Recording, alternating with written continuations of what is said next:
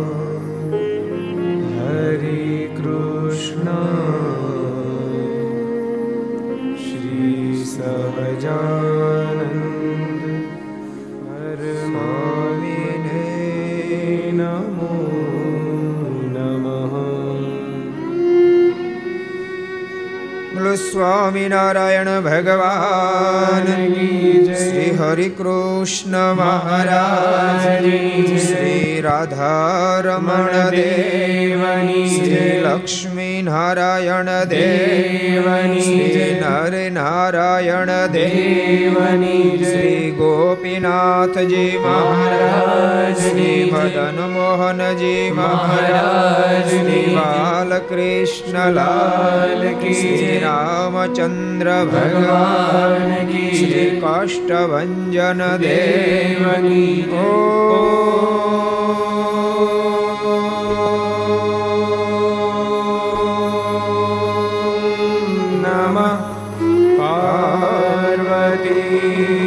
હર હર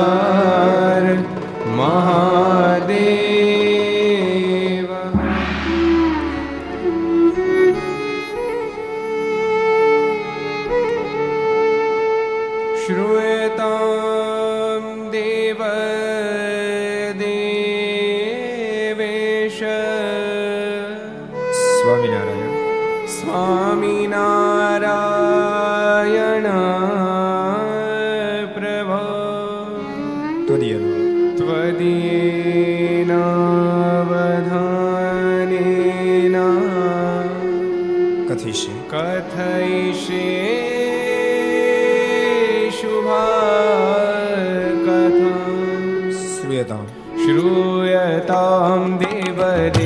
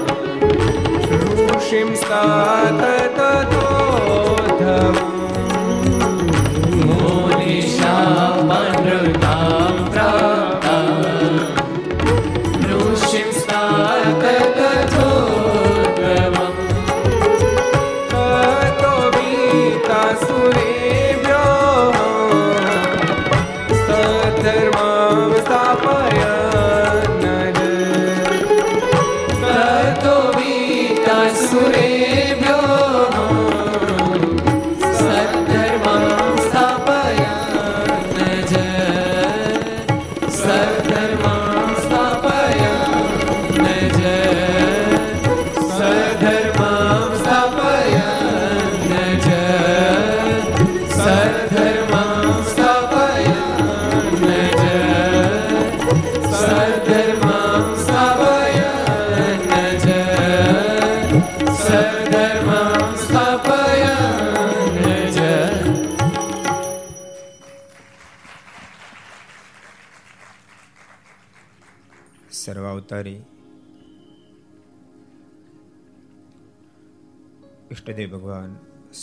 સ્વામિનારાયણ મહાપ્રભુની પૂર્ણ કૃપાથી તીર્થભૂમિ શ્રદ્ધારના આંગણે વિક્રમ સન બે હજાર અઠ્યોતેર કારતક સુદ ત્રીજ, તારીખ સાત, અગિયાર બે હજાર એકવીસ, રવિવાર પાંચસો ને નેવ્યાસીમી ઘરસભા અંતર્ગત Shri Charitra Chintamani.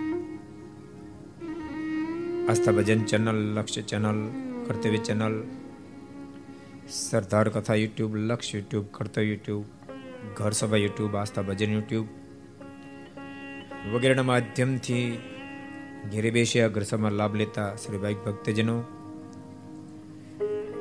સભામાં ઉપસ્થિત પૂજ્ય કોઠારી સ્વામી, આનંદ સ્વામી બ્રહ્મ સ્વામી શ્રીજી સ્વામી વગેરે બ્રહ્મનિષ્ઠ સંતો, પાર્ષદો.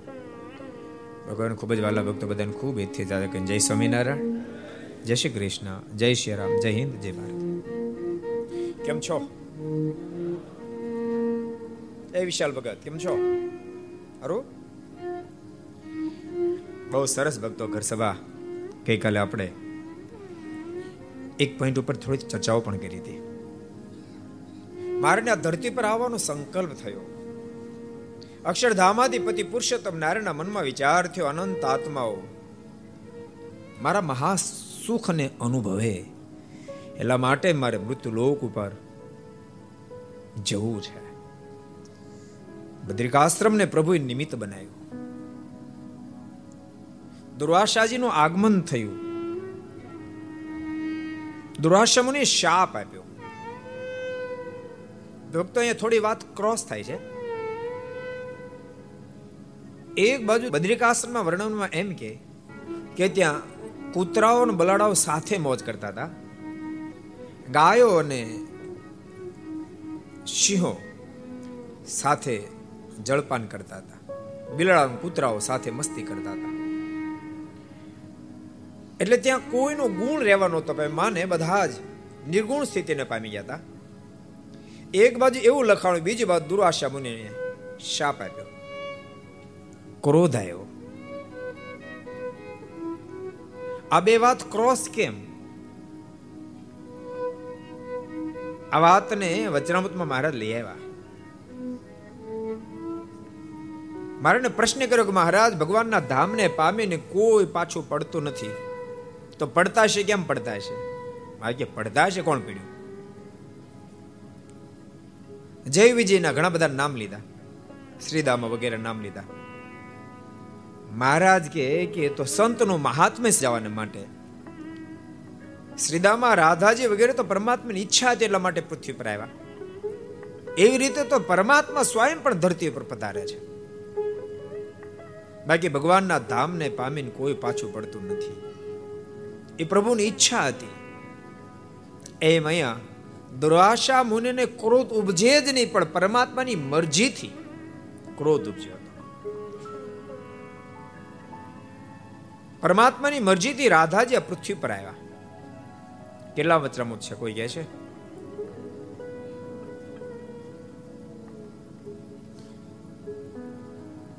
ઋષિ ભગત કે કયો જી?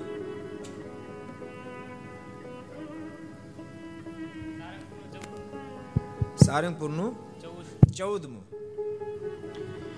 સારંગપુરના ચૌદમાં વચનામૃતમાં અદ્ભુત વાત થઈ. એટલે અહીંયા સ્વયં ઠાકોરજીને આપણને બધાને ક્યાં લઈ જાવ મુંબઈ. ક્યાં લઈ જાવ અક્ષરધામમાં. પોતાની મહાલૌકિક મૂર્તિનું સુખ આપવા માટે મહારાજે સ્વયં ઈચ્છા કરી દુર્વાસા મુનિના માધ્યમથી શાપ થયો.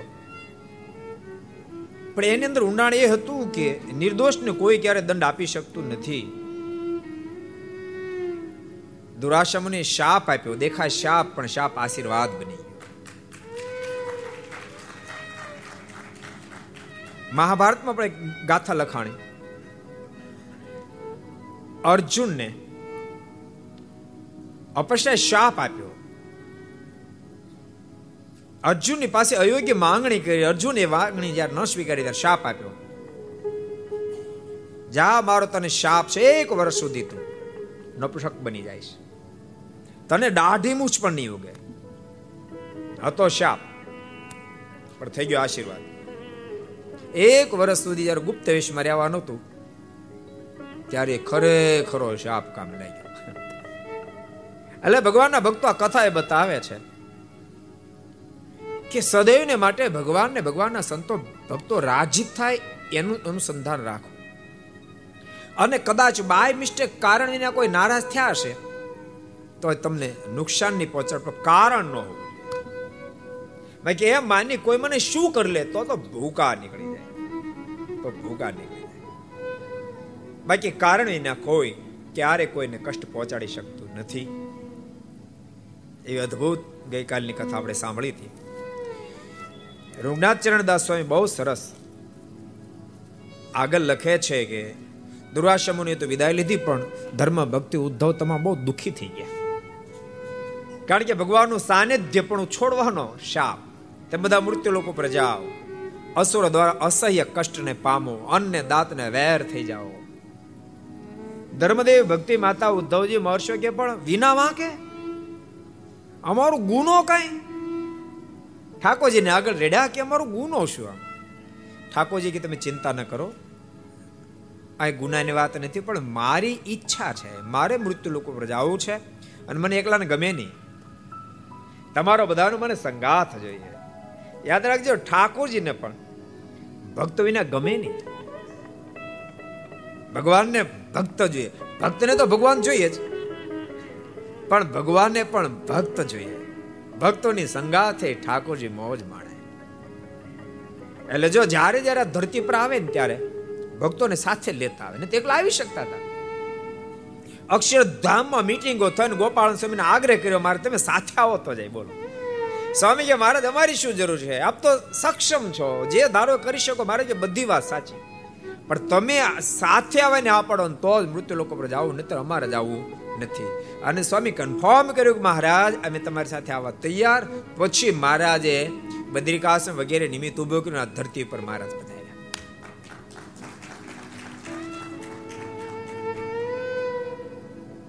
સદગુરુ ગુણાતીતાન સ્વામી કેવા મહાવૈરાગી પુરુષ, મહાવિતરાગી પુરુષ. સ્વામી કે અમને શહેર તો ગમે જ નહીં, અમને જંગલ ગમે. એમ લખ્યા પછી સ્વામી બહુ સરસ બોલ્યા. જંગલ ગમે પણ ત્યાં સાધુ જોઈએ સ્વામી બોલ્યા, સ્વામી વાત લખ્યું. જંગલ ગમે પણ જંગલમાં સાધુ જોઈએ સાધુ ના નો ગમે. તમારે એમ જ છે ને?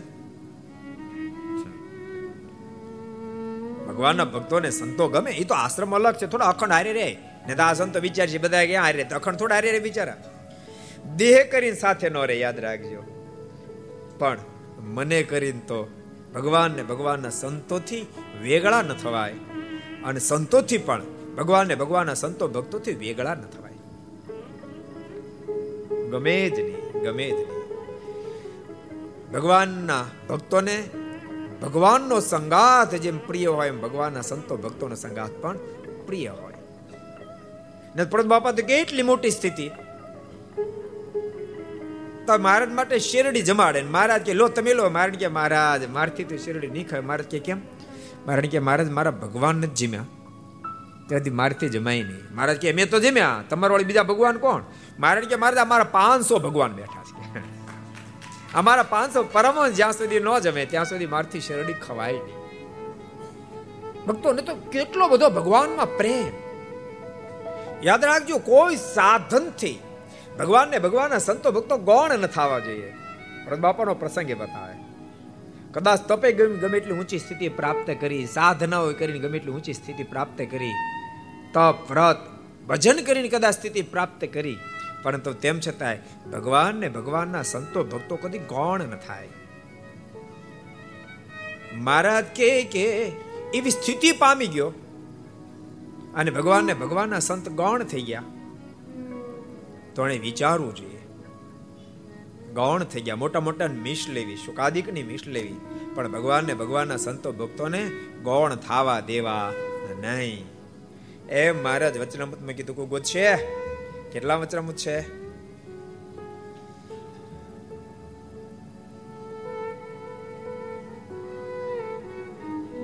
પ્રભુ સ્વામી કહો, પ્રભુ સ્વામી.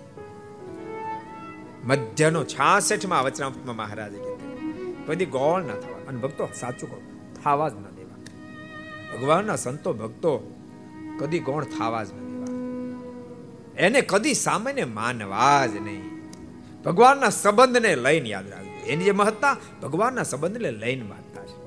ભગવાનના સંતો, ભક્તો, આચાર્ય શ્રી બધાની ભગવાનના સંબંધથી બહુ મોટી મહાનતા છે. એને કોઈ દી સામાન્ય માનવા નહીં.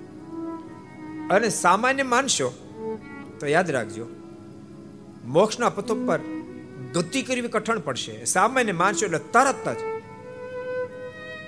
હું કાંઈક છું મનાવવા મળશે તરત અહંકાર એન્ટ્રી કરશે. અને ભગવાનના સંતો, ભક્તોનો મહિમા હશે તો અહંકાર ગોત્યો નહીં જડે દાસત્વ ભાવ આવશે. જેમ જેમ ઊંચાઈ આવશે તેમ દાસત્વ ભાવ આવશે. જેમ જેમ સ્થિતિ બંધાશ તેમ તેમ એમ મનાશે કે આ બધાના રાજીપાને પ્રણામે મને આમ આમ છે. ને તો મારામાં તો કાંઈ નથી. એમ મનાતું જશે અને એમ મનાય ત્યાં સુધી માનવું કે મારો ટ્રેક મોક્ષના પથે બરાબર છે. એમ ન મનાય, ત્યારે મોક્ષ બહુ સાવધાન બની એટલે સરસ પ્રસંગ એ આપણે જોયો તો.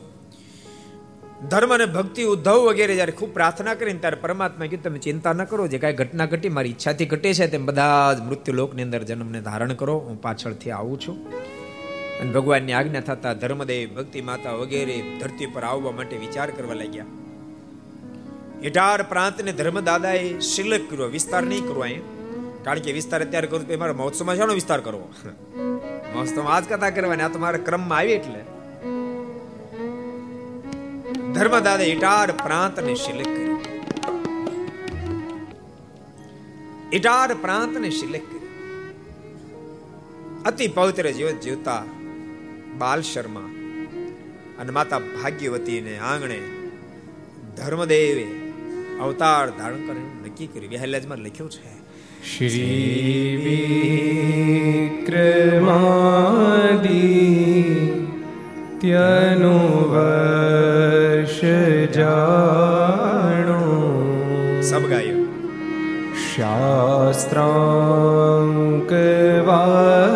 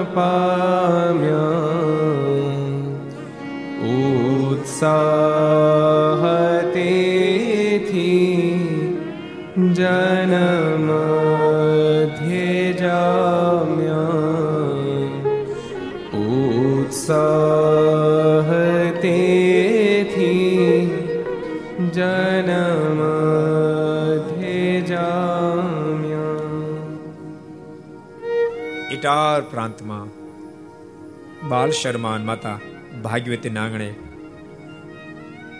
ક્યારે પ્રેક્ટા કોઈ કહે છે? આ કઠણ કામ આપણે ગોતી કાઢ્યું. વર્ષ કહેવાનું, તિથિ કહેવાની, બધું કહેવાનું. કહી દેવા મળશે ભાઈ હા હા.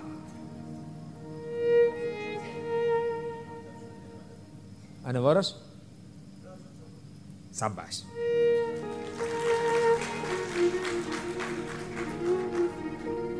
એકલી રૂપિયા ન પચાવ્યા, હારે કથાએ પચાવી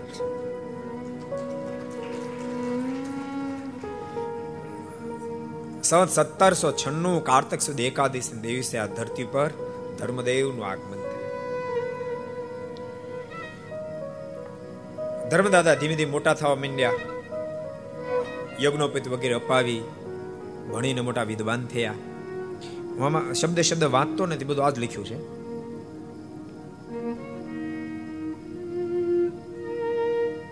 પૃથ્વી પરમાત્માને વારંવાર પ્રાર્થના કરવા માંડી કૃપાનાથ આપ જલ્દી પધારો. ધરતી ઉપર અધર્મ ખૂબ વ્યાપ્યો છે. ભગવાને માં ભક્તિદેવને કહ્યું કે પિતાજી ગયા. હે માં, તમે પધારો. અને સંવંત સત્તરસો અઠ્ઠાણું ના કારતક સુધી પૂર્ણિમાસી દિવસે છપ્પૈયાની ધરતી ઉપર. કૃષ્ણ શર્માનમાં ભવાનીના માધ્યમથી માતા ભક્તિદેવનું આગમન થયું. છપ્પૈયા કેટલા ગયા? ઊંચાત કરો તો. કેટલા ગયા? એલા, બહુ છપૈયા છે એવા. ભક્તો આમાં એક વાત સમજજો.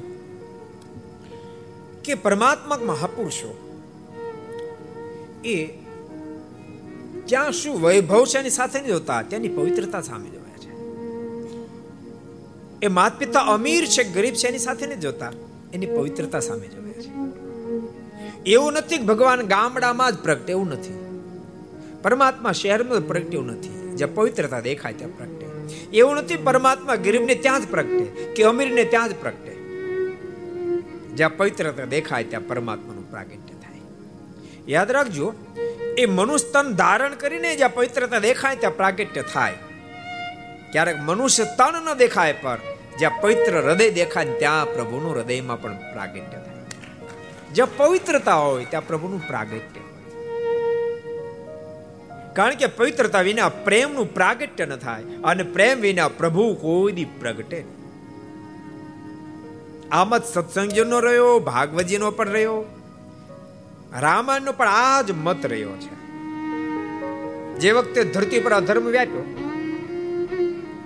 બધા દેવતાઓ વગેરે બ્રહ્માજીની પાસે ગયા, બ્રહ્માજી શંકરજીની પાસે ગયા બધા ક્ષીરસાગર જ્યારે ગયા એ વખતે આકાશવાણી કૈલાસપતિને સંભળાણી કે અધર્મ ટાળવા માટે એક જ ઉપાય છે. પરમાત્મા પૃથ્વી પર પ્રાગટ્યને પામે તો અધર્મ ટાળે. કૈલાસપતિ જે બોલ્યા ને તુલસીદાસજી પોતાની કલમે કંડારી હરિ વ્યાપક સર્વત્ર સમાન.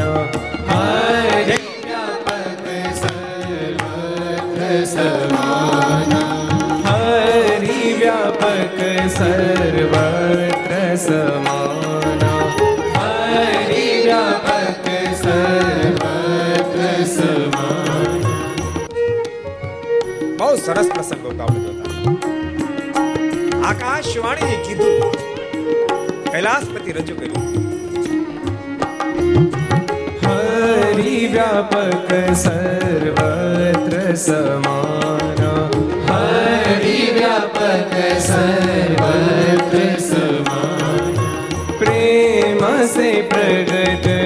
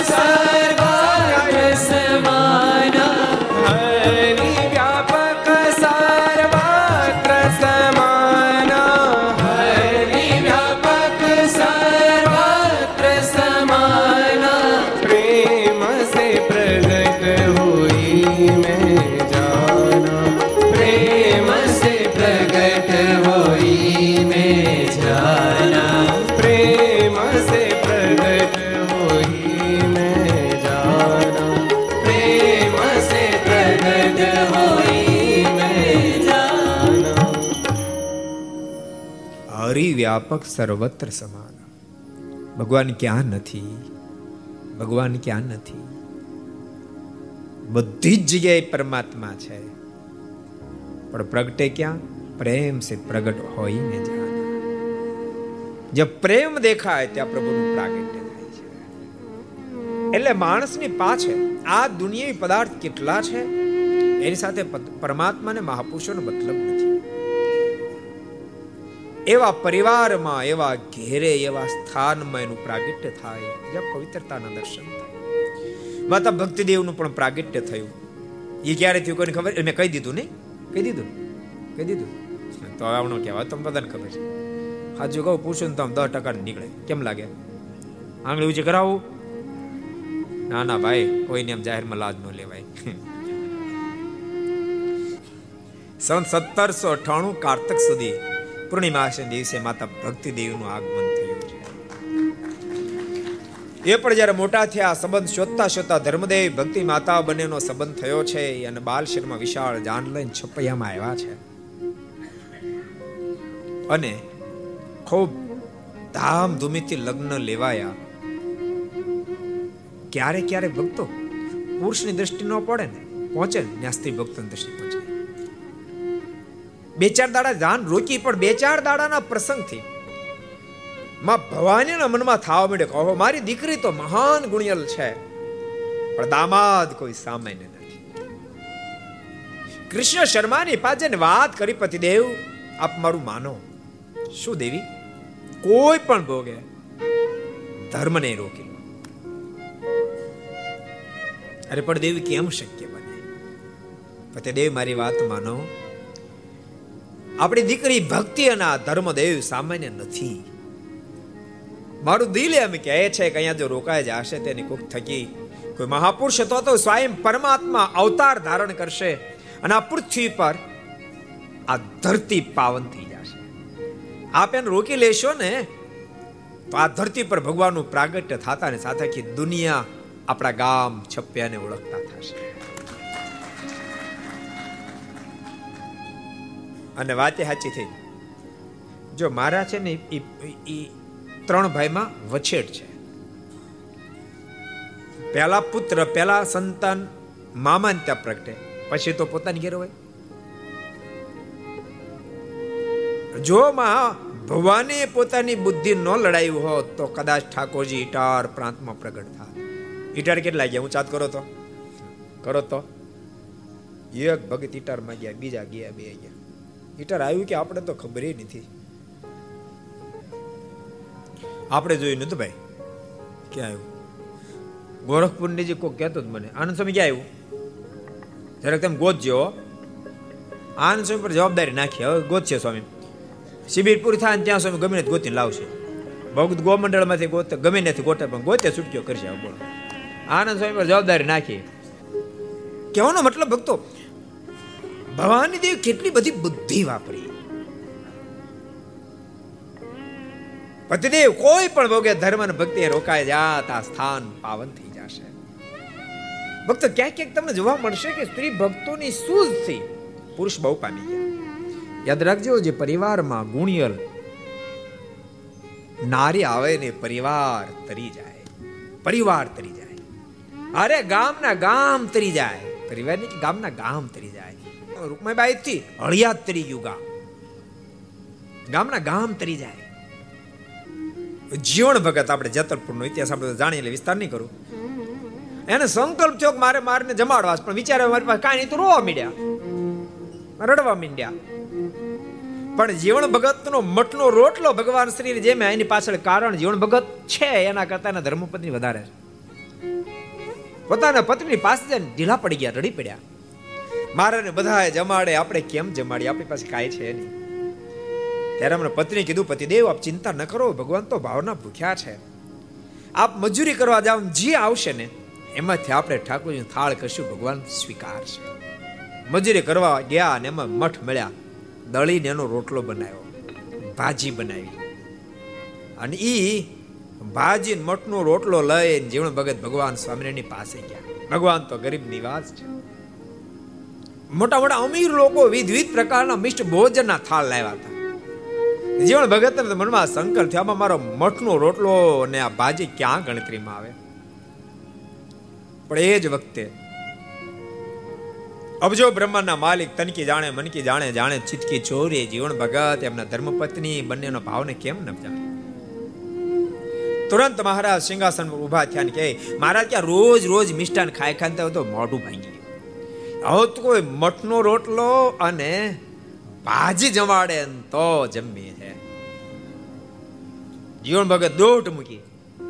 ઓલા બધા તો વિચાર કરતા થઈ ગયા, એવું તો નથી આપણી પાસે. મારે તો હું લાવ્યો હું લાવ્યો. અને ભગવાન સ્વામિનારાયણ સામે ચાલી મઠનો રોટલો ને ભાજી લીધી. લીધે તો ખરી ખાધી કેમ એમાં હતું લીધે તો ખરી ખાધી કેમ ખબર છે? ધ્રુતવા રોટક મેક પાણી તલકે ભગવાન હસ્તે. ડાબા હાથમાં રોટલો મૂક્યો. થાળી નહીં, ડીશ નહીં પતરાવાળું નહીં. અબજો બ્રહ્માના માલી હાથની હથવાળી પર રોટલો મૂક્યો ને એમાં માથે ભાજી મૂકી અને જમતા જાય મહારાજ કહેતા જાય, ઓહો, શું મીઠા શું મીઠા શું મીઠા તો જ લગ્નનો વગાડી લીધેલો, સમજાણું?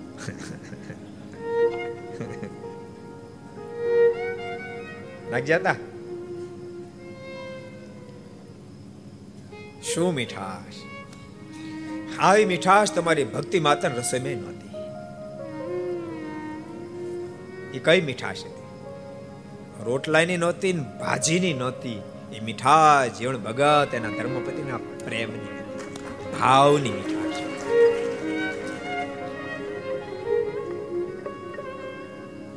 ઓલો ખેવટ રામણ એ હિંમત હારી ગયો હતો. એના મનમાં સંકલ્પ થતો કે મારે આવતીકાલે પ્રભુ રાઘવને નાવમાં બેસાડવા પણ હિંમત હારી ગયો. કે હજારો નાવ ગંગાના તટ ઉપર નાંગરાતી હોય મારી નાવમાં પ્રભુ ક્યાં બેસે? મારી તો તૂટલ ફાટલ છે. ઢીલો પડીને પોતાની કુટિયામાં ગયો. એમના ધર્મપત્ની ઓળખી ગયા મારા પતિ કાંઈક ચિંતામાં ભક્તો પત્ની. પોતાના પતિની ચિંતાને પામી જાય એમના પત્ની. પોતાના પતિને ચિંતા વધારી દે એમના પત્ની સંપૂર્ણ પતિને અનુવૃત્તિમાં વર્તે એને બોલવું ન પડે, એને મુખ મુદ્રાને પામી ગયા. બોલવું ન પડે. મારા પતિ કઈ ચિંતિત છે. પતિદેવ કેમ ચિંતિત? ભક્તો, આ ભારત દેશની આ નારીઓની મહાનતા. જેટલા ઘર સભા સાંભળતા બધાને કહું છું ભક્તો, ભલે કદાચ આપણે ભૌતિક રીતે ગમે તેટલા આગળ જઈએ, પરંતુ આપણી જે મૂળ સંસ્કૃતિ છે, આપણા જે સંસ્કાર છે ને છોડીને આગળ જવાનો વિચાર નહીં કરશો. એને બરાબર જાળવશો કદાચ આ લોકના સુખો મળે તેનું કોઈ મારી મારી મનાઈ નથી. મોટા બંગલામાં તમે રહેતા થયા સારી કારમાં એની સાથે વાંધો નથી. અને એની સાથે સંસ્કારને એટલો બધો સંબંધ પણ નથી. પણ મૂળ સંસ્કાર ખૂબ જાળવશે સાચું તમને કહું? હું માનું છું, જે પરિવારમાં નારી સંસ્કારી આવે, એ પરિવારના પુરુષને સફળ થવું બહુ જ ઈજી થઈ જતું હોય છે. એના ધંધા બિઝનેસમાં સફળ થવું બહુ જ ઈજી થઈ જાય. અને જે પરિવારની અંદર નારી પતિને ન સમજી શકે એવી આવે એ પુરુષને ધંધા બિઝનેસમાં સફળ થવું બહુ જ ગહન કારણ કે ધંધા બિઝનેસમાં સફળ થવા માટે માત્ર હાથ પગ નથી હાંકવાના, એને માઇન્ડ પણ હાંકવાનું છે. એને આગળ પાછળ બધા વિચારો કરવાના છે. એ વિચારમાં પોતાની પત્ની એના કુસ્વભાવો, જેમ હાઈવે ઉપર તમે જાતો પણ બમ્પ ગાડીને વેગ નો પકડવા દે. સમજાય છે મારી વાત? બમ્પ રસ્તામાં ગાડીને વેગ ન પકડવા દે. એમ એના સ્વભાવ, એ પ્રકૃતિ. વ્યક્તિને વિચારમાં વેગ ન પકડવા દે. એ અવરોધ રૂપ બને, જેટલા સ્ત્રી ભક્તો સાંભળતા હોય. જો પ્રત્યેક સ્ત્રી ભક્તો એવી ઈચ્છા રાખતા હોય કે મારું ઘર સુખી થાય, બધી રીતે મેં સફળ થાય પણ માત્ર પુરુષ એના માટે કારણભૂત નથી, પુરુષ દેખાય છે પુરુષ મેં તેણે કરી એમ. પણ પુરુષની સાથે સ્ત્રી ભક્તો પણ એટલા જ એમાં કારણભૂત છે. માટે જેટલા ઘર આપણે સ્ત્રી ભક્તો નક્કી કરી નાખે. મારા તરફથી મારા પતિને કોઈ પ્રકારની ચિંતા થાય મારી જિંદગીમાં કોઈ દી થવા ન કોઈ દી થવા એને વિચારની સાથે મારા વિચારને મારે મેળવી દેવા ઉલટાના એ ચિંતામાં હોય તો જો નારી ધારે પોતાના પતિને હળવાફૂલ કરી શકે. પતિદેવ કેમ ચિંતામાં? માનો ધંધા, બિઝનેસમાં થોડી ઘણું ઓગણીસ વીસ થયું હોય અને પુરુષ રજૂ કરે કે આવી પોઝી અરે, પણ શું કામ ચિંતા કરો છો? એ માનો ને આપણે નહોતા કમાણા. ફરીને કમાશું. ઉપાધિ કામ કરો છો? પુરુષ હળવો ફૂલ થઈ જાય. હળવો ફૂલ થઈ જાય. અને ફરીને મહેનતમાં લાગી જાય. સફળતા પ્રાપ્ત કરે. એક એક અનપઢ નારી. અનપઢ નારી. નથી એજ્યુકેશન નથી કોઈ શહેરે જોયું. એવા ખેવટની ધર્મપત્ની ખેવટને કીધું પતિદેવ કેમ ઉદાસ બન્યા છો? આંખ ભીની થઈ ગઈ. પતિદેવ, શું પ્રશ્ન છે? મારો એક સંકલ્પ હતો. મને વિચાર થયો પ્રભુ રાઘવ અહીંયા આવ્યા છે આપણી નાવમાં બેસાડવા. તો એમાં એમાં, એ તો સારી વાત છે. જરૂર બેસાડવા જોઈએ. સારી વાત છે, પણ એ સંકલ્પ પૂરો કેમ થાય? કારણ કે હજારો નાવ લંગરાય છે ગંગાના તટ એમાં કેટલા બધા નવી નવી નાવડાઓ છે નાવો છે આપણે તો જૂની છે. આપણી નાવમાં પ્રભુ કેમ બેસે? ત્યારે ધર્મપત્ની બોલ્યા, પતિદેવ, ચિંતા ન કરો. ભૂલી ગયા? ગુહ મહારાજાને આપે રાજી કરેલા ગુહ મહારાજે કીધેલું માગ, તારે જે જોતું એ આપું. તે દિવસે તમે કીધું આજ નહીં. ફરીને જરૂર પડશે ત્યારે માગીશ. જાવા જ માગી લો. ગુ કહી દો કે આવતીકાલે મારી નાવ શિવા ગંગાના તટ પર કોઈની નાવ ન લંગડાવી. માત્ર ને માત્ર મારે એક નાવ રહેવી જોઈએ. પછી પ્રભુ આપણી નાવમાં નહીં બેસે તો ક્યાં બેસશે? અરે ખેવાડ તો હળવો ફૂલ થઈ ગયો દોટ મૂકી. ગુ મહારાજાની પાસે પગમાં પડ્યો, મહારાજા મહારાજા. લખનજી બાજુ ઊભા હતા વર્ષો પહેલા આપે મને એક વચન આપ્યું તું તારે જરૂર પડતી હતી માગજે આજ મારે જરૂર છે માગવા આવ્યો છું. લખનજી તો લાલ પીળા થવા માંડ્યા. રખે ના. કઈ કઈ જેવું નહીં કરે ને. બે લેણા વર માગીને ભૂકા કાઢી નાખ્યા. લખનજી બોલે, પહેલા તો ગુ મહારાજ કીધું, શું જોઈએ તારે માગે ને આવતીકાલે ગંગાના તટ ઉપર મારી નાવ સિવાય કોઈની નાવ ન હોવી જોઈએ. બસ એ આપ મને આપો. જા. ખેવડ તારા નાવ સિવાય કોઈની નાવ અને પ્રભુએ એ જ નાવનો સ્વીકાર કર્યો. ગંગાને પાર એ જ નાવમાં બેસી ભક્તો, ક્યારેક ક્યારેક માણસ ગરીબ હોય પણ એનું હૃદય દરિયા જેવું ક્યારેક ક્યારેક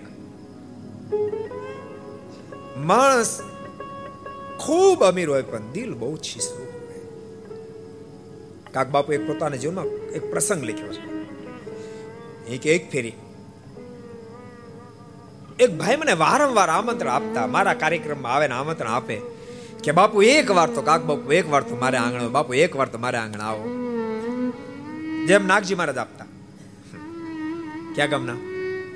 ગા ધોડકા બરાબર છે ને? એ નામમાં મારે બહુ લોચો લાગે એટલે. જો જો, લાગ્યો, આજે લાગ્યો ને. કે બરાબર બોલાવાનું તું. ગાધકડા ગાધકડા અચ્છા. બરાબર છે ભાઈ. બરાબર છે ને? પૂર્ણ સમજ આજે ખબર હોય.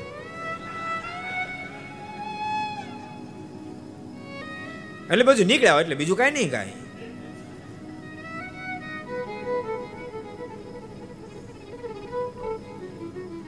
એવી જ પોઝિશન થાય. નાગજી, મારો પ્રસંગ ઘણા બધાને ખબર એટલે ખાલી કહી દઉં. વારંવાર મારને પ્રાર્થના કરતા, હે મહારાજ અમારા આંગણે પધારો, અમારા આંગણે પધારો. એક વાર પધરામણી કરી દો. મારે કે આવશે આવશે દાદા ખાતે પ્રાણ જતા હતા. મારે આગળથી પાર્ષદોને સમાચાર મોકલે નાગજી મારા સામે આવ્યો. મહારાજને કે મહારાજ પધારો પધારો. મારા ભાગ ખુલી ગયા, મારા ભાગ ખુલી ગયા. મારે કે, ભાગ ખુલી ગયા, પણ મારું ઉતાળ તારું ઘર ક્યાંય કે ને? તો મારે જે આગળ છે. વળી થોડી વાર થઈને હાલ્યા. મારે કે, હવે કેટલું દૂર હજી મારે આગળ એમ કરતા કરતા ગામની સોસર વાહામાં નીકળી ગયા. મારે કે બોલ તો ખરા એટલે તારું ઘર ગયા તક? મારે કે, મારે બહુ તો પાછળ રહી ગયું. નાગજી મહારાજ વિચારી કર્યો કે મેં તો મારે એકલા આમંત્રણ આપ્યું હતું મારા તો કેટલા બધા સંતો ભક્તો લઈને આવે, ઘેરે આવશે, દૂધ પાણી કરાવશું, તો ખર્ચો કેવડો થશે? એટલે ઘેરે લઈ જ ન ગયા. અને મારાના મુખમાં શબ્દ નીકળ્યા, નાગજી મહારાજ સદૈવ માટે પાછળના પાછળ કાક બાપુને એવું થયેલું. બહુ આમંત્રણ આપ્યું એક ફેરી કાક બાપુ કે અમે કાર્યક્રમ કરવા જતા દસ પંદર જણા હતા. મનમાં નક્કી કર્યું, ઓલા ભાઈ, બહુ આપણને કહે છે તો આજ તો ન્યા બપોરા કરશું, રોટલા ખાશું. એની ઘેરે આવ્યા, સાડા અગિયાર વાગ્યા હતા.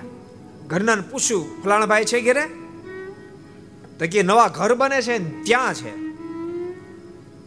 તો ક્યાં ઘર બને? વાતો કર, ત્યાં પેલા ભાઈ આવ્યો. અરે રે, બાપુ, પધારો પધારો, કે. અહીંયા બાજુમાં ઘર છે પગલા કરી દો તો. એમ કે નવા ઘરે લઈ ગયો કે. જૂના ઘરે સરસ, પણ નવા ઘર તો બહુ સરસ બનાવતો હતો. બહુ સારા ઘર. બધે ફેરવા અહીં આ ઘર આ ઘર, આમ ઘર. કલાક ભીરો હાડા બાર વાગ્યા. અમે કીધું ઉતાવળ છે, જાવું છે. બાપુ પણ ફરીને પાછા આવે તો રોકા જેવો કાક બાપુ કેમ એમ ને એમ પાણી પીધાવીને નીકળી જાઓ ખવડાવીને પાણી ન પાયું. ઘર મોટા મોટા. પણ જ્યાં ગામના પાદરમાં પગ્યા ને તે ખેડૂત. બળદ લઈને જાતો તો મને જોઈ ગયો. ગામના પાદરે એક ખેડૂત આમ બળદને જાતો તો મને જોઈ ગયો. અને પગમાં પડી ગયો. અરે બાપુ, કાક બાપુ આપ? ઘેરે પધારો ઘેરે પધારો ઘેરે પધારો. આમ કે તમે ઉતાળ અરે બાપુ ગળા ના હામ રોટલા ખાધા એને જવાય નહીં. મેં પણ મારે ઉતાળ અરે બાપુ ગળા ના હામ રોટલા ખાધા એને જવાય નહીં. તરા હાર ઘેરે લઈ ગયો. ઘર એક ઝૂંપડા જેવું હતું. ઘરવાળાને કીધું કે, કાક બાપુ આવ્યા છે, બધા માણસો આવ્યા છે. જલ્દી તાબડતોબ શાક બનાવો, રોટલા બનાવો, બીજું તો હતું નહીં કઈ. શાક, રોટલા બનાવ્યા, છાશ, અથાણું અમને જમાડ્યા. અમીનો ઓડકાર આવ્યો, અમે નીકળ્યા ને, ત્યારે હારે લઈને માણસ કીધું પેલા ઘેરે ગયા ને, ઘર મોટું પણ માણસ નાનું. ઘર મોટું પણ માણસ નાનો. રોટલા ખાધા ને, ઘર નાનું, પણ માણા બહુ મોટા બાપ, માણા બહુ.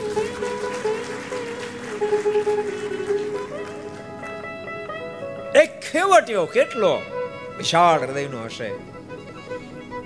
ગંગાને પાર તો ઉતર્યા, પણ ગંગાને પાર ઉતર્યા પછી. ભગવાન રાઘવના મનમાં એમ થયું કે મારે ખેવટને કંઈક મજૂરી આપવી છે. પણ પા હતું નહીં કંઈ. આ દેશને આર્ય નારી મહાનતા તમે માત્ર સંકલ્પ કર્યો. પ્રભુની વિચારધારણમાં જાનકી પામી. મારા પતિને એવું કઈ ખેવટને આપવા માંગે. પ્રભુ રાઘવ તો વનવાસી હતા. એટલે વલકલ ધારણ કર્યા હતા, કોઈ સંપત્તિ સાથે હતી નહીં. તમારા મનમાં થશે તો માં જાનકી પાસે અંગૂઠી ક્યાંથી ઇતિહાસ તમે સાંભળ્યો છે જ્યારે વનમાં જવાનો પ્રયાસ કર્યો, અવધપતિની પાસે લાસ્ટમાં આવ્યા અને અવધપતિને પગે લાગી જે નીકળતા હતા, એ વખતે માં કઈ કઈના મુખમાં શબ્દ નીકળ્યા. બેટા જાનકી, હવે તો વનમાં જાઓ છો. કારણ કે જાનકી તો રાજ કુમારી હતા અને પછી મહારાજા દશરથજી એના પુત્ર વધુ હતા શરીર ઉપર સુંદર વસ્ત્ર આભૂષણો ધારણ કર્યા હતા. એટલે કીધું કે આ વસ્ત્ર આભૂષણો ઉતારતા જાઓ. અને આ શબ્દ સુમનજી સાંભળી ગયા. સુમનજી રહી ન શક્યા, તપી ગયા. સુમનજી આંખ લાલ ઘૂમ ગઈ. અને સુમનજીના મુખમાંથી શબ્દ ને કઈ કઈ અયોધ્યાના મંત્ર હોવા નાતે તને કહું છું. વનવાસ રામને મળ્યો છે, મારી માં જાનકીને નહીં. અને ખબરદાર જાનકીના ઉપરથી સુંદર વસ્ત્ર આભૂષણ ઉતારવાનો પ્રયાસ કર્યો છે. અને ન મનાય તો ઉતારી જો વસ્ત્ર આભૂષણો, ખબર પડે. અયોધ્યાનો મંત્રી કેવો હોય ને શું તાકાત હોય? એટલે કઈ કઈ છૂપ થઈ ગયા એટલે એ સુંદર વસ્ત્ર આભૂષણની સાથેમાં વનમાં એટલે એની પાસે અંગૂઠી પોતાના પતિ પ્રભુ રાઘવ એની ચિંતાને પામી ગયા. જો ફરીવાર વાત આવી ને એના ઇતિહાસો લખાય. બાકી નિરત હુવા ન દીધા હોય. ટક ટક ટક ટક, ચાલુ જ હોય. એક જણા મને મળ્યો, મેં કીધું, ભગત, તમે કેમ ગઢા જેવા લાગો? મેં કે અમારા સંસાર એવું જ હોય કે કોક કોક તો બચારો હદ સહન કરો. અમે ફેરીએ ફેર ને, સાતમી ટ્રેન યાત્રા અમે હજી તો અહીંથી રાજકોટથી બેઠેલા. મુંબઈ પ્રસાગર નાસિક પહોંચ્યા. એક ભગત આવો. એ કે સ્વામી, હું પાછો ઘેરે જાઉં છું. મેં કેમ? શું કઈ તકલીફ પડી? એક મહિનાની હતા કઈ તકલીફ પડી? કઈ પ્રોબ્લેમ છે? શીખનો પ્રોબ્લેમ હોય એને સોલ્વ કરી દઈએ. બીજી કઈ તકલીફ હોય તો કહો. કેટલા તમે બે માણા મેં કઈ ઘેરે તકલીફ તક ના કે, પણ જાય. મેં કહ્યું શું કામ? તમે આવ્યા, કોડે કોડે આવ્યા, હોંશે હોંશે આવ્યા હવે કેમ જવાનું કહો છો? આવી યાત્રા ચાર ધામની યાત્રા. જિંદગીમાં ક્યારે સંતોન સાથે તમને કરવા મળશે? શું કામ જવું છે? એ કે કાંઈ નહીં, મારે જાવ. પણ શું કામ પણ? તમે કોણ? ગમે એ વ્યવસ્થા થઈ જાય. તમે ચિંતા ન કરો. કોઈ સગા સંબંધી, કુટુંબ, પરિવાર કોઈ સાથે એટલે જવું છે? મોહનડિયા મેં શું કામ જવું? કોણ તમે? મને કહે ન ભાઈ, ઘેરે થોખ નો લીધો આ નથી લેવા દેતી.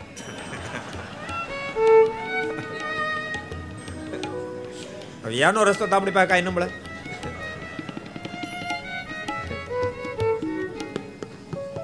એટલે જેટલા સ્ત્રી ભક્તો સાંભળતા બધાને મારી રિક્વેસ્ટ છે કે તમે બહુ સરસ જીવન જીવજો એટલા માટે. તમારા જીવનની અસર તમારા સંતાનો ઉપર થશે.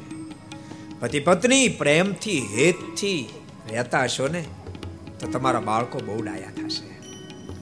તમે બે ઝઘડતા હો એને જોઈ જવો ને પેલો બાળક એમાં શું સંસ્કાર આવશે માત્ર સ્ત્રી ભક્તોને કહું છું એમને ને તો તમે પાછ હાખ નહીં લેવા દો.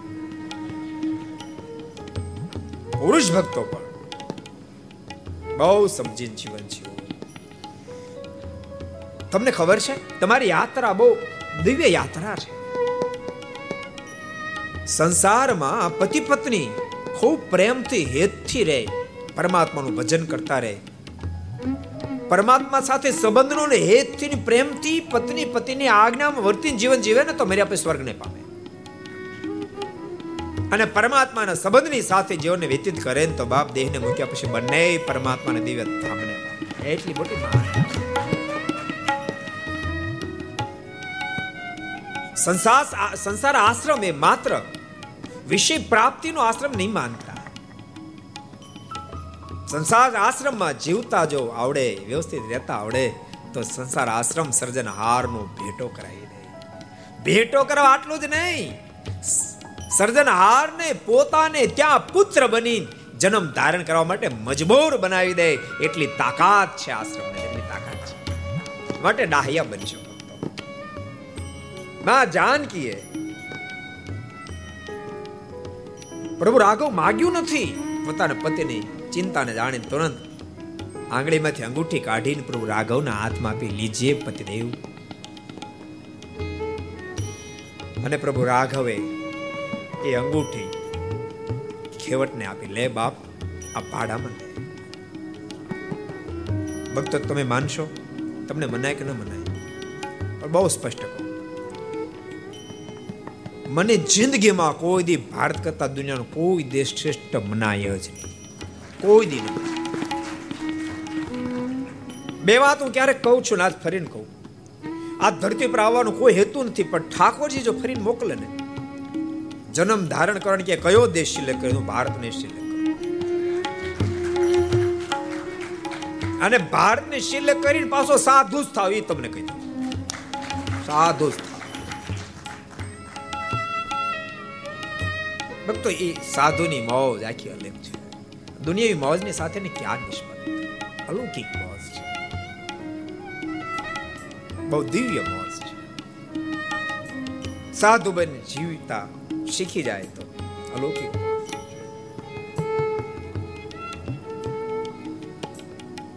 શું આ દેશની મહાનતા છે? એક ભાડા કરીને પોતાનું પેટ ભરનાર નાવિક એને સોનાની વીટી પ્રભુ આપે. ભક્તો, આજે ક્યારેક ક્યારેક જોવા મળે. એક એક સરસ પ્રસંગ મને યાદ આવી ગયો. થોડા વર્ષ પહેલા મેં અયોધ્યા સરજુ નદીમાં નાવમાં બેસીને પાર્વતીને સામે કાઢી ગયા. આમાં સંતો પાર્ષદો ઘણા સાથે હતા. એક નાનો છોકરો, લગભગ આઠ, નવ નવ વર્ષ કે દસ વર્ષની ઉંમર. એ દીવા વેચતો દીવા ને દીવા વેચતો. એટલે બધા ઓલા મૂકે ને દીવો કરીને પાણીમાં. પાંચ રૂપિયા લેતો હતો એક દીવાના. અમે બે દીવા લીધા. મને એમથી બિચારો નાનો છોકરો મજૂરી કરે હાવ. એટલે આર્યા તો ભગત મેં કીધું સો રૂપિયા આપો તો. એને સો રૂપિયા આપ્યા મેં કીધું, તો રાખ. મને કે, સ્વામીજી, દસ રૂપિયાથી વધારે મારે લેવાય નહીં. અને બહુ તાણી કરી. તું રાખ, એમાં આપીએ નહીં. મને ન લેવાય. કેટલી તાણી કરી. બહુ તાણી કરી ત્યારે એમ કીધું કે, તમારી બહુ ઈચ્છા હોય તો એક કામ કરો, મારા દીવા ખરીદી લો સો રૂપિયા દીવા ખરીદી લો. તો રાખો બાકી, નહીતર હું તમારું ક્યાં રાખું? શું આ દેશની ખુમારી છે?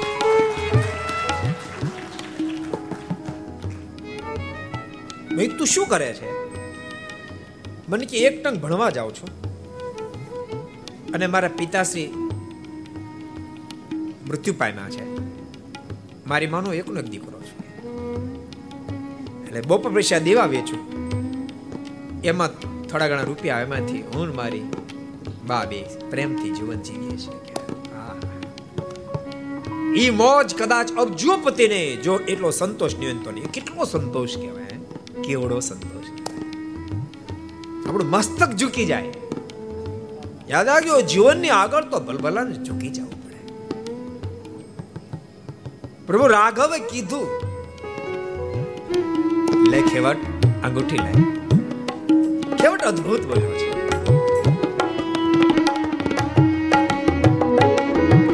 નાથ આજુ મેં કાન પાવા. નાથ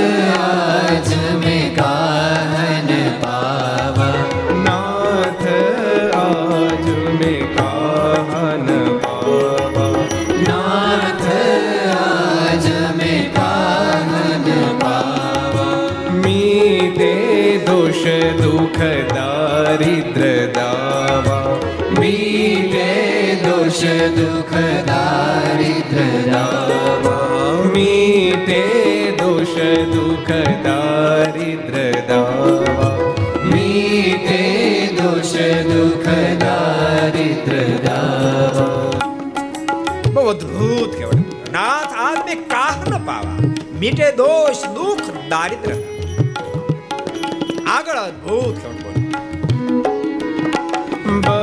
બહુ તક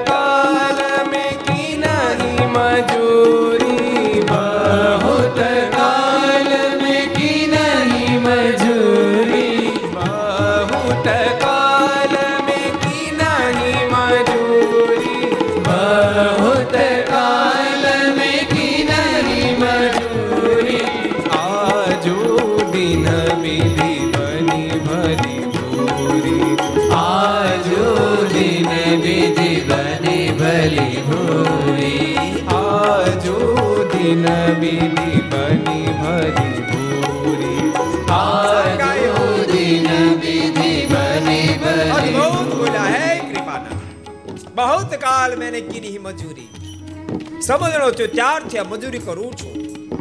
આજ દિન વિધિ બની ભલી પૂરી આજ આખી જિંદગીની મજૂરીનું ફળ મને મળી ગયું.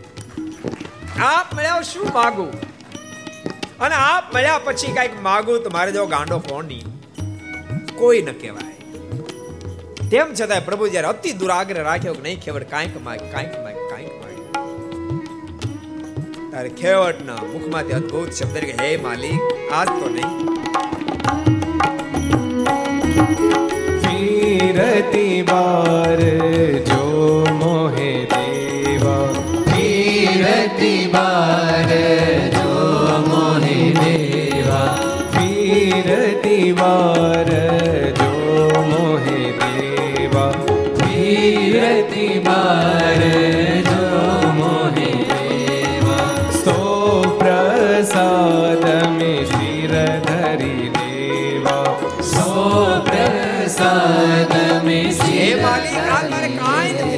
ફરી વાર આપ જ્યારે ચૌદ વર્ષનો વનવાસ પૂર્ણ કરી ગંગાને ને આવો ને, ત્યારે મારી નાવમાં બેસીને હું આપને ગંગાને પાર ઉતારું.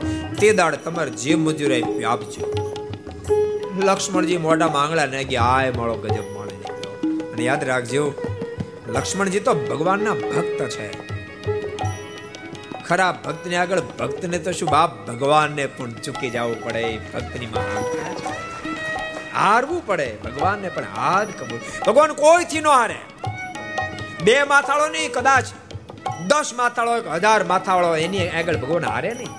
હજાર હાથ વાળો કદાચ કોઈ શક્તિશાળી તો ભગવાન હારે નહીં. દુનિયાનો શીરતા જ કોઈ એની આગળ ભગવાન હારે નહીં. ભગવાન માત્ર માત્ર હારે પોતાના ભક્તની આગળ ભગવાન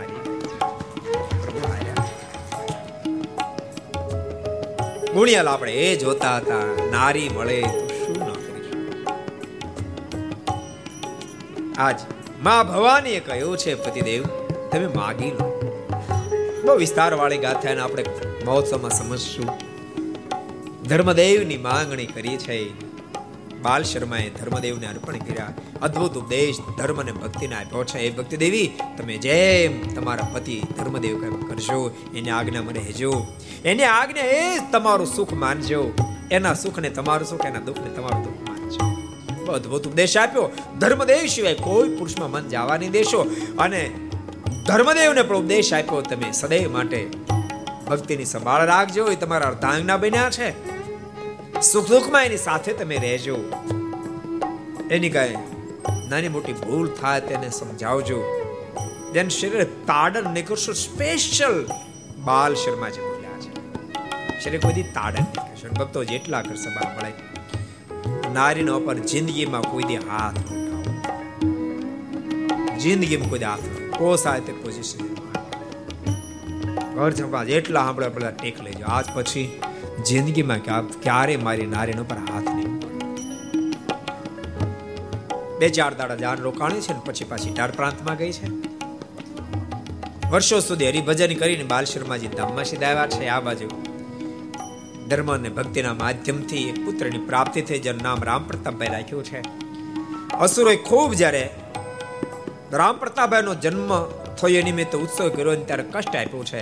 ધર્મદેવી ભક્તિ માતા કષ્ટથી થાકી જાય. દુનિયા તો થકવાડી દે, દુનિયા તો થકવાડી દે. થાકી જાય. અને ભક્તો, સાચું કહું, પ્રભુને રાજી કરવા મત છો. અને પ્રભુને રાજી કરવા મથતા મથતા જેટલું થાય એટલું કરશો. બાકી દુનિયાને રાજી કરી દો ઇમ્પોસિબલ ઇમ્પોસિબલ તમે ગમે તેમ મથો ઓસા તેમ મથો, ઊંધે માથે મથો. બધાને રાજી કરી શકો. એ કોઈ કાળે ન બની શકે, કોઈ કાળે પાંચ રાજી થશે, બે નારાજ થશે. થાકી ગયા, જેટલા જેટલા દુનિયા રાજી કરવા ગઈ થાકી ગયા. મધર ટેરેસર જીવન જોજો, થાકીને ભૂલ્યા છે, કાના કરતા હરિભજન કર્યો તો સારો. એક એક મહાપુરુષો થાકી ગયા.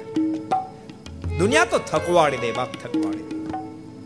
હું એવું નથી કહેતો દુનિયા માટે કાંઈ ન કરો, પણ ભગવાનને છોડીને નહીં કરતા. છોડીને નહીં કરતા. માનવ સેવા, પ્રભુ સેવા. એ કોઈ શાસ્ત્રમાં સિદ્ધ થતું સૂત્ર નથી. પ્રભુની સેવા કરતા કરતા તમે માણસ, માનવની જરૂર સેવા કરો. પણ માનવની સેવાને બાને તેમ પ્રભુને સાવ જ ભૂલી જાઓ. નહીં મંદિરે જવું નહીં પૂજા પાઠ નહીં માળા કરી નહીં ધ્યાન, નહીં શાસ્ત્રનું વાંચન. અને માનવ સેવા, પ્રભુ સેવા માની ગમે તે ખાવું, ગમે તે પીવું, ગમે તેવું જીવન જીવવું, ભૂલ કરો ભૂલ કરો, પસ્તાશો. પ્રભુની સેવા કરતા, પ્રભુને રાજી કરતા કરતા હું જરૂર કરો, પણ ભગવાનને છોડીને ક્યારે ન કરો ભૂલ ન કરો. થાકી જાશો. થાકી જાશો.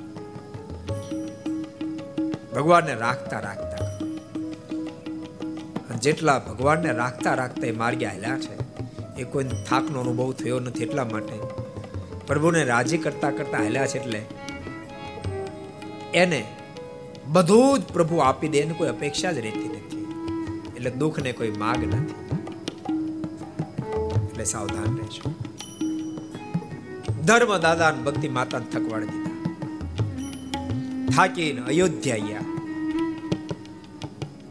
ત્યાં અસુર લોકો આંબી ગયા, ત્યાંથી થાકી કાશી ગયા, ત્યાં થકવાડ્યા પ્રયાગ આવ્યા. અને પ્રયાગ ક્ષેત્રમાં રામાનંદ સ્વામીનો અદ્ભુત જોગ થયો. આમ જ લખ્યું, આમાં બધું લખ્યું છે, આમ શ્રી હરિચરિત્ર ચિંતા આમ જ ક્રમમાં આલ્યા છે. રૂગનાથ ચરણદાસ એટલે એમ જ હું હાલું છું ને તે મનમાં થાય સ્વામી આમ કઈ જોતા નથી હું હાલું, એમ જ હાલું છું. તમે તમે છે તમારી પાસે કોઈ પાસે છે? કિલન પાસે છે? જેટલા ઘેર જો, આમ જ છે. જો, આમ, આમાં જો ધર્મદેવ અને જો, આ રામાનંદ સ્વામી છે, આ ધર્મદાદા ભક્તિ માતા, એની પાસે બેઠા જો. એમ જ છે. પ્રયાગમાં ભેટો થયો. પછી શું ઘટના ઘટી? એ બહુ અદભુત. આજે એક સરસ કીર્તન. આજ બંગલે મેં ઘૂઘરું બાજે.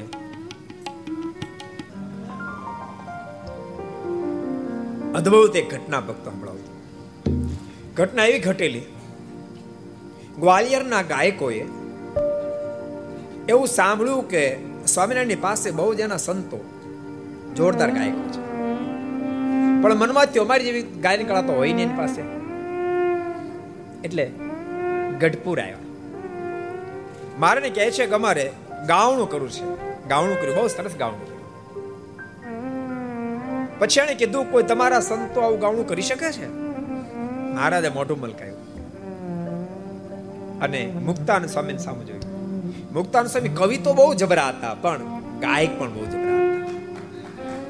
સંગીતકાર પણ એવડા હતા. સારંગી સ્વામી હસ્તગત વિદ્વાને બહુ જબરા હતા, વક્તાએ બહુ જબરા હતા. વ્યવહાર કુશળ બહુ હતા અને સાધુતાની તો સાક્ષાત મૂર્તિ હતા. અને સાધુતાની મૂર્તિને તો આટલા બધા ગુણને પચાવી ન શકે. ગુણ પચવા તમને નાની વાત લાગે? ભજીયા પચી જાય, ગોટા પચી જાય, લાડવા પચી જાય, બરફી પચી જાય મેશુ પચી જાય, રબડી પચી જાય. પણ ગુણ ન પચે. ભક્તાનંદ સ્વામી તો સંત છે ભગવાન શ્રી હરિએ મુક્તાનંદ સ્વામીને કહ્યું, મુક્ત મુનિ, એ કીર્તન ગાવાને સ્વામીની શું ઊંચાઈ હશે? કીર્તન ગાયું પણ પ્રેમ સખી પ્રેમાનંદ સ્વામીનું રચેલું ગીત ગાયું? તમે કલ્પના કરો. ને સ્વામી ગાઈ શકતા હતા, શીઘ્ર કવિ પણ હતા. મનમાં એમ થયું છે કે મારી મહાનતાની સાથે સાથે પ્રેમ સખી પ્રેમાનંદ સ્વામીની ઊંચાઈ વધે. અને સ્વામીના મોઢામાં અદ્ભુત શબ્દો નીકળ્યા હતા. Ah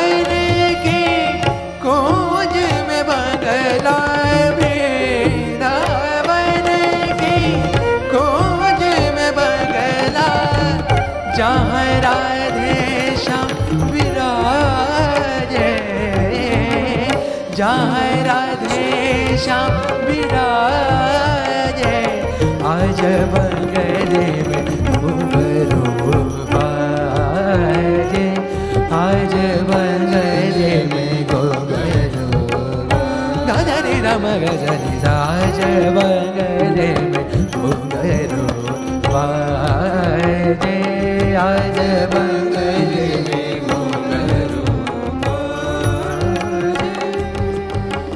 भजत मृदंग गत गावत गोपी गण भजत मृदंग गावत गोपी जन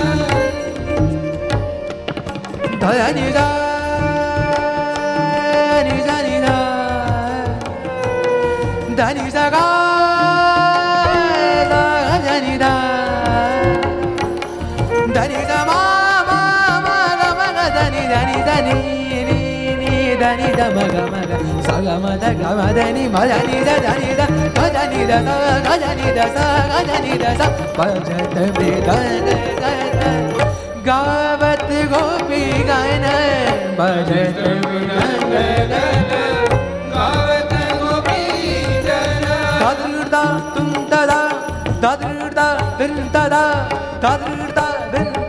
Bajatamida, gai gai gai.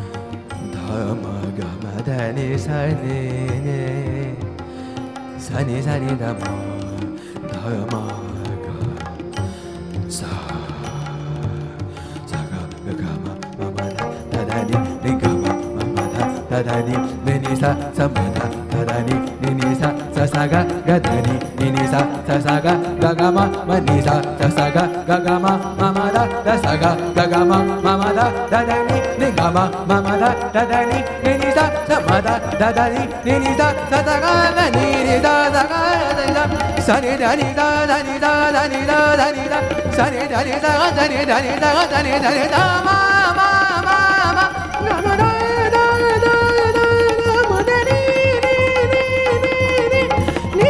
ma ga ma da da ni da ni da ni da ma da ma ga ma ga da ga da ni da ni da ni is any, that is any, that is any,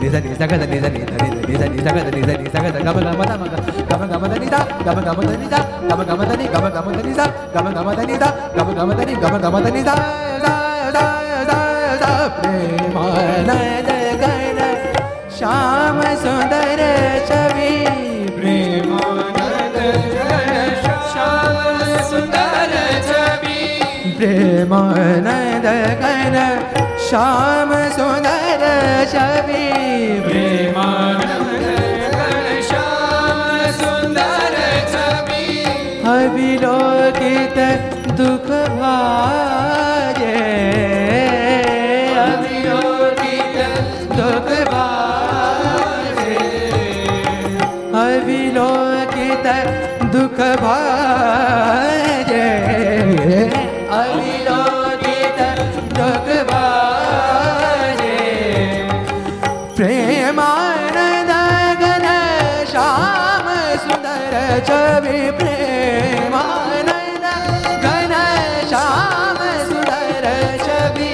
અવિરોગિત દુઃખ ભાજે અવિરોગિત દુઃખ ભાજે અજબ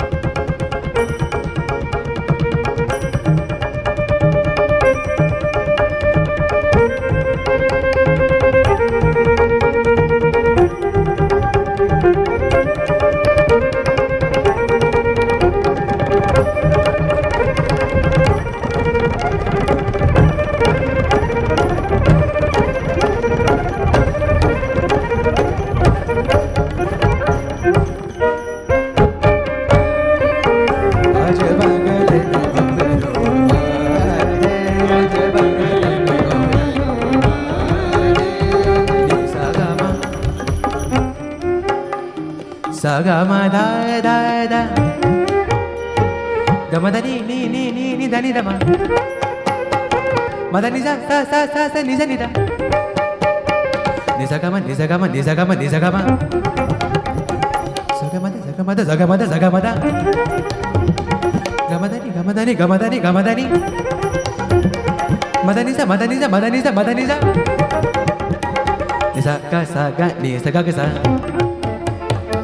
gama gama sa gama gama ta ma ta gama ta ta ma. Ma da ni da ni da ni da ma da ni. Da ni sa ni sa ni sa da ni sa. Sa ga sama ma sa ga sama ma gama ga ta ta ta gama ga ta ta ta. Ma da ma ni ni ni ma da ma ni ni ni. Danisa, Danisa, Danisa, Danisa. Nisakan, nisakan, nisakan, nisakan. Sagama, sagama, sagama, sagama. Sagamada, sagamada, sagamada, sagamada. Gamadani, gamadani, gamadani, gamadani. Madani sa,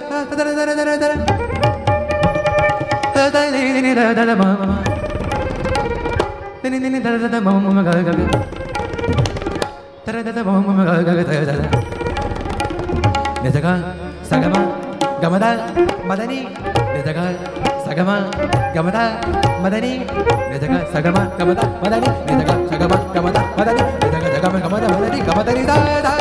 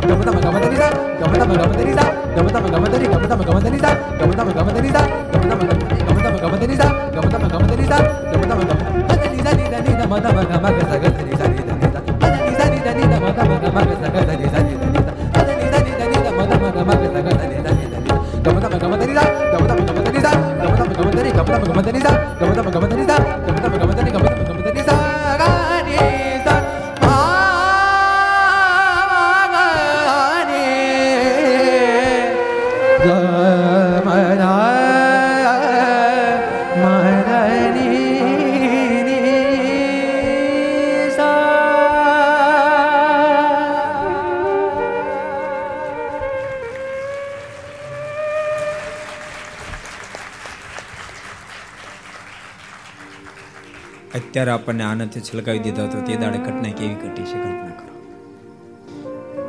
અદ્ભુત ભક્તો આપણે, આપણા નંદ સંતોએ આપણને શું આપ્યું છે? ખરેખર આપણું સાહિત્ય સામે ખાલી દૃષ્ટિ નાખીએ ને? ગદ્ય પદ્ય.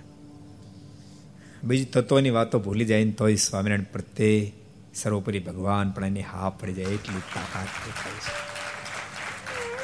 એ શબ્દન સાથે આવો. જય જયકારની સાથે જ આજે આપણે કરસભાને વિરામ જાહેર કરશું. બોલો, સ્વામી નારાયણ ભગવાન, શ્રી હરિ કૃષ્ણ મહારાજ રાધા રમણ દેવ લક્ષ્મી નારાયણ દેવ નર નારાયણ દેવ ગોપીનાથજી મહારાજ, શ્રી મદન મોહનજી મહારાજ, શ્રી લાલ કૃષ્ણલાલ શ્રી રામચંદ્ર ભગવાન, કાષ્ટભંજન ઓમ નમઃ.